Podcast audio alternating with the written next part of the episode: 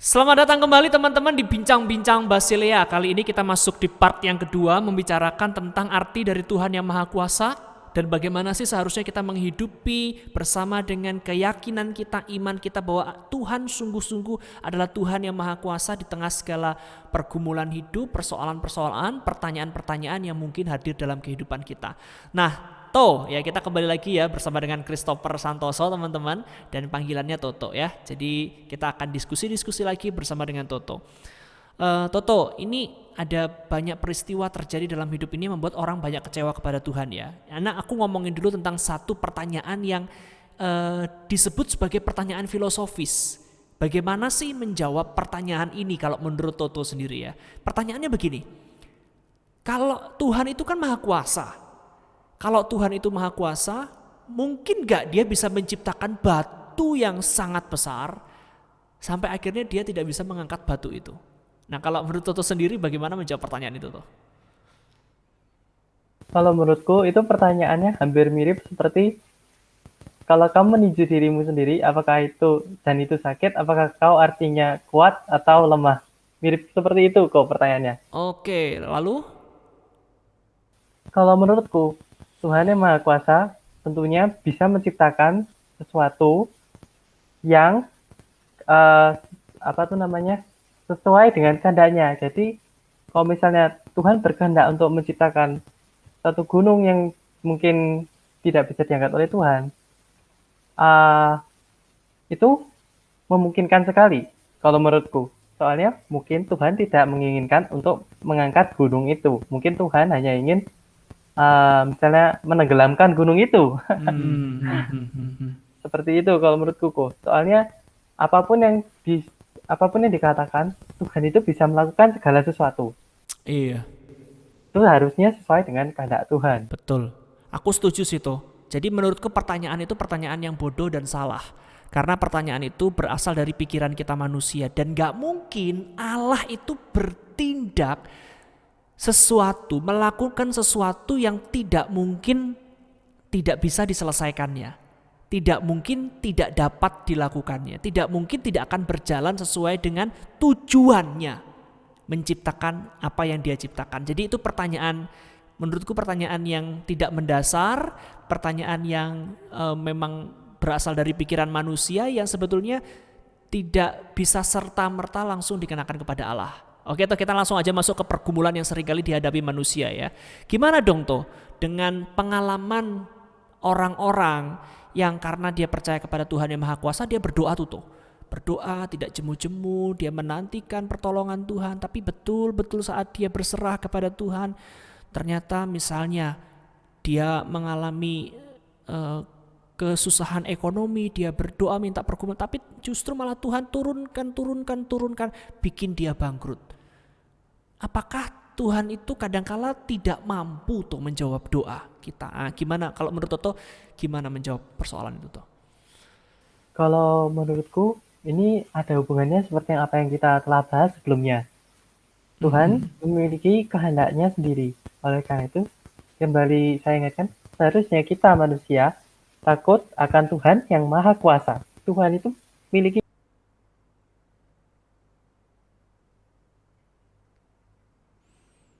Tuhan bisa melakukan segala sesuatu. Kalian percaya atau tidak, Tuhan bisa melakukan segala sesuatu karena Tuhan adalah pribadi yang sempurna. Hmm. Namun, ketika kita berdoa dan misalnya Tuhan tidak mengabulkan doa kita, mungkin bisa jadi itu karena di antara tiga jawaban dari doa itu pertama iya, tidak, atau lain kali. Hmm. Atau bisa jadi uh, segala sesuatu yang jawaban Tuhan ini harus uh, segala jawaban Tuhan dari antara tiga tadi ini memiliki dasar yang sama yaitu kehendak Tuhan. Jadi apa pun yang terjadi misalnya kita berdoa untuk meminta sesuatu namun ternyata sesuatu tidak berjalan dengan kehendak Tuhan, maka Tuhan tentu tidak mengabulkan permintaan kita itu. Seharusnya kita yang meminta apa yang menjadi kehendak Tuhan untuk terjadi pada hidup kita. Nah, Selain itu, uh, uh, ah.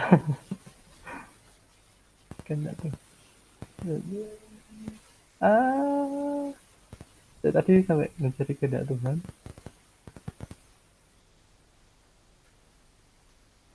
Oh ya selain itu Tuhan pasti memiliki rencana yang di luar pengertian manusia mungkin kita berpikir bahwa misal hari ini kita mendapatkan misalnya kalau misalnya kita ujian ya kita mau ujian matematika nih terus hmm. kita sudah berdoa belajar kita supaya bisa dapat nilai yang baik gitu tapi ternyata saat ujian kita tetap nggak bisa dan Tuhan tidak membukakan jalan untuk kita dan ternyata kita remedi terus kita mungkin kita bersumpah Tuhan kenapa sih Tuhan enggak apa tuh namanya uh, bantu aku supaya bisa belajar kenapa nggak bikin aku pintar dikit atau naikin IQ ku sekali gitu aja aku mm-hmm. uh, kayak mm-hmm. Tuhan naikin IQ ku satu aja gak apa gitu kan bukan tapi Tuhan mungkin berkehendak lain jadi kayak uh, mungkin kamu hari ini nggak uh, nggak lulus tapi besok kamu ikut remedi tapi ternyata saat kamu ikut remedi itu gurunya bilang boleh ambil nilai terbaik dan ternyata kamu dapat nilai 100 karena kamu hmm. sudah berhasil memahami apa itu namanya yang sebelumnya kamu belum berhasil pahami hmm. atau mungkin kamu bisa dalam apa itu namanya remedi itu bisa lebih dekat bersama dengan guru misalnya kamu kan jadi lebih sering ketemu sama gurunya jadi mungkin kamu bisa lebih kenal gurunya atau bagaimana bisa mengenal orang sesama bisa ikut mengasihi. Jadi kalau misalnya kamu ikut MBD, kamu belajar bersama teman dan kamu bisa mendapatkan kesempatan untuk mengasihi temanmu. Hmm. Dan hmm, hmm. mungkin segala sesuatu yang terjadi itu mungkin tidak kita inginkan, tapi bisa jadi itu adalah yang Tuhan inginkan. Ada sesuatu yang baik yang Tuhan rencanakan. Hmm. hmm, hmm, hmm. Oke, toh kita cukup mengerti ya. Intinya dalam kehidupan ini kemahakuasaan Tuhan itu tidak berubah Kitalah yang harus menyesuaikan diri kita dengan pribadi yang maha kuasa itu. Jawaban doa dari Tuhan itu pasti Tuhan izinkan terjadi karena itu berdasarkan dari kehendak Tuhan yang berdaulat. Rancangan Tuhan yang kekal dan mulia bagi hidup kita manusia ini. Oke teman-teman, jadi kiranya kita aku paham mungkin pada saat kita sungguh-sungguh sudah berdoa kepada Tuhan rasanya mungkin bisa sedih, bisa sakit, tapi gunakanlah kesedihan itu untuk kita menyembah Tuhan. Demikian juga biarlah hidup sehari-hari kita karena kita tahu Tuhan Maha Kuasa, hidup kita ada di bawah kendalinya, hidup kita ada di bawah kedaulatannya. Kita harus punya sikap yang benar dalam hidup ini. Aku rasa sikap yang benar itu adalah terus senantiasa hormat kepada Tuhan. Terus berdoa, berupaya untuk melakukan apa yang Tuhan mau dalam hidup kita. Segala yang baik, segala yang benar yang Tuhan mau dalam hidup kita. Maka Tuhan pasti akan memberkati karena kita sesungguhnya sedang hidup di jalan yang benar, dalam jalan Tuhan yang mengatur hidup ini yang maha kuasa.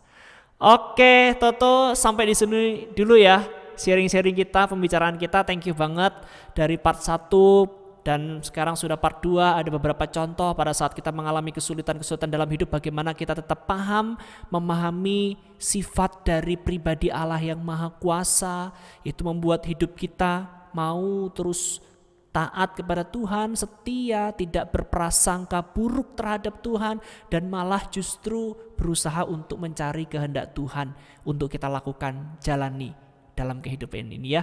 Oke, Toto. Terima kasih banyak thank you banget. Thank you so much Toto. Kita ketemu lagi di lain kesempatan ya. Thank you Toto. Terima kasih juga kok untuk kesempatannya. Jangan lupa subscribe Basilia Fellowship dan jangan lupa nyalakan notifikasi. God bless you.